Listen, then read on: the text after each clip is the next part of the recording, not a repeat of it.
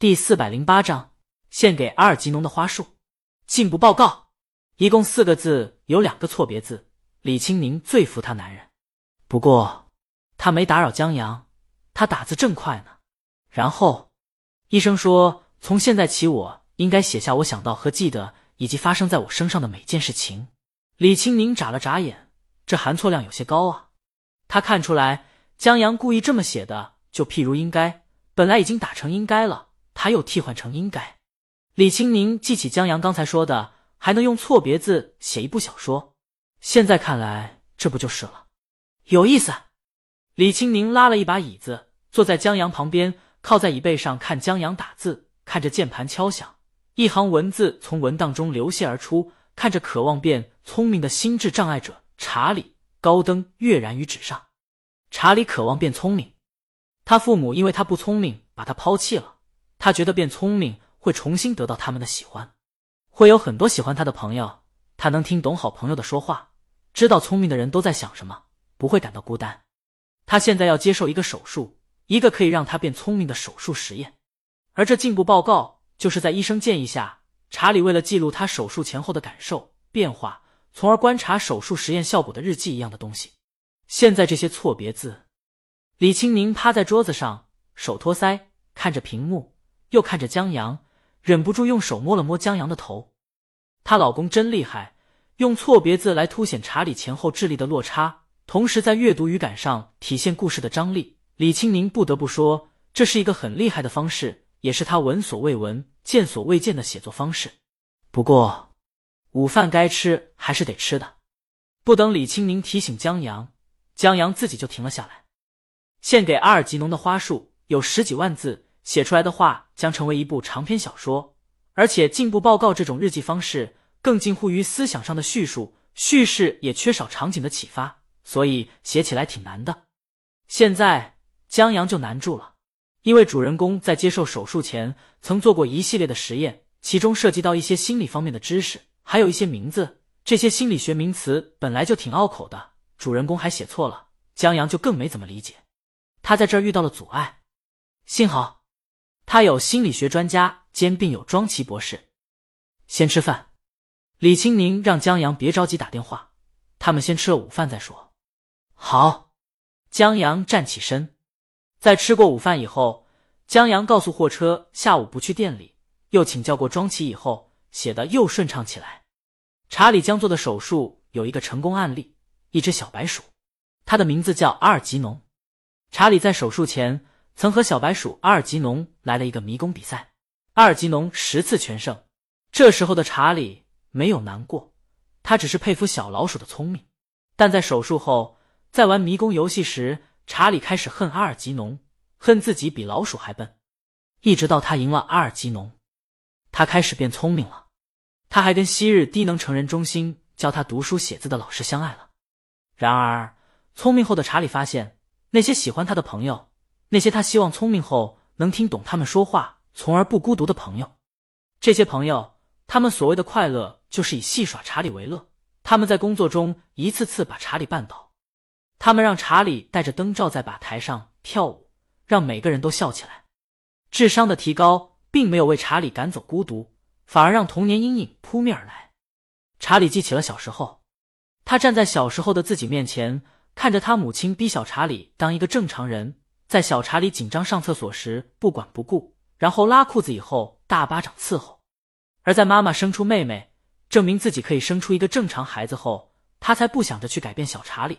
然而，小查理终其一生都不曾停止渴望变成他聪明的孩子。聪明的查理站在记忆中，看到小查理只是想安慰一下哭泣的婴儿妹妹，妈妈却怕他伤害到妹妹，呵斥和惩罚小查理，认为小查理是一个可能会伤害到妹妹的怪物。小查理想跟妹妹玩，妹妹对他很嫌弃，对朋友说他是父母捡来的，根本不是他哥哥。他会因为身体不受控制的勃起而发，得到母亲的呵斥。他最终被送到了面包店打工，而父母分居，让他再也没见过他们。聪明的查理多想把这段记忆变成相片，把它撕成碎片。童年的阴影让查理恐惧、害怕，拥抱恋人时喘不上气。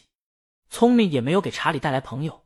他在面包店的那些喜欢他的朋友，因为查理的无知与无趣而看不起他，现在却因为查理的知识而痛恨他，甚至于，聪明的查理也在不自觉的加入他们，嘲笑起以前的傻查理。智慧离间了他和他的朋友。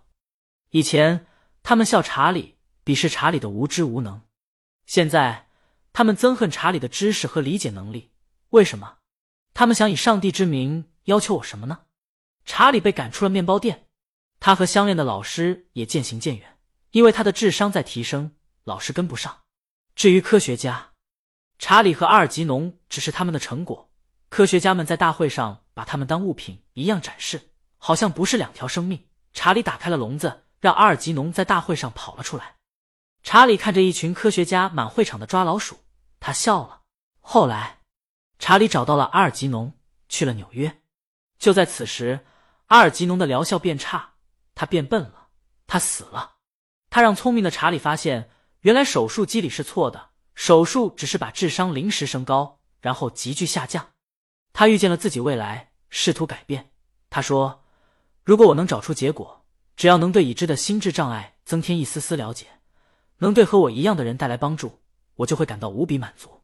无论我的下场如何，我对那些尚未出世生命的帮助，已等于让我活过千百次正常的人生。”这样就足够了。聪明的查理智商开始下降，他开始忘掉学过的知识，忘掉到嘴边要说的话。他渐渐的开始看不懂自己以前看过的书。他怕自己变得越来越糟，所以他去见了他的妈妈。他一生不曾停止渴望变成母亲聪明的孩子。然而这时候妈妈神志不清，已经认不出他。查理还见到了自己的妹妹，她长大了，不再讨厌他。他去向那些科学家告别。我们并不属于相同层级。我在往上攀升时经过你的楼层，现在我在下降途中再次经过，但我想我不会再搭这部升降梯，所以此时此刻就让我们相互道别。连篇的错别字在报告中再次出现，用错别字写作的威力开始显现。从刚读时的艰难顺滑，再到艰难，傻查理又回来了。他说：“拜托，上帝，别把所有的东西都收回去。”拜托，拜托不，不要让我忘记怎么读和写。他又变成了从前的查理，又回到了面包店工作。以前的朋友恨他是真，为他难过是真，现在帮他出头也是真。但他已经没有智力去理清这背后的逻辑关系了。手术彻底失败，查理又去低能中心上课，见到了老师，告诉他：“吉尼安小姐，我来上课了，但我的书丢了。”老师哭着跑出去了。他突然记起什么。为老师写下一段话，让他不要为他难过，因为他学会了很多以前甚至不知道世界上真的存在的事情。他很高兴，即便时间很短暂。他也很高兴发现了所有关于家人的事，以及如果你有机会，请放一些花在后院的二级农坟上。这只老鼠，它很小，他只是人类对自然规律万千反抗中的一次，却是最懂查理的朋友。他记得他。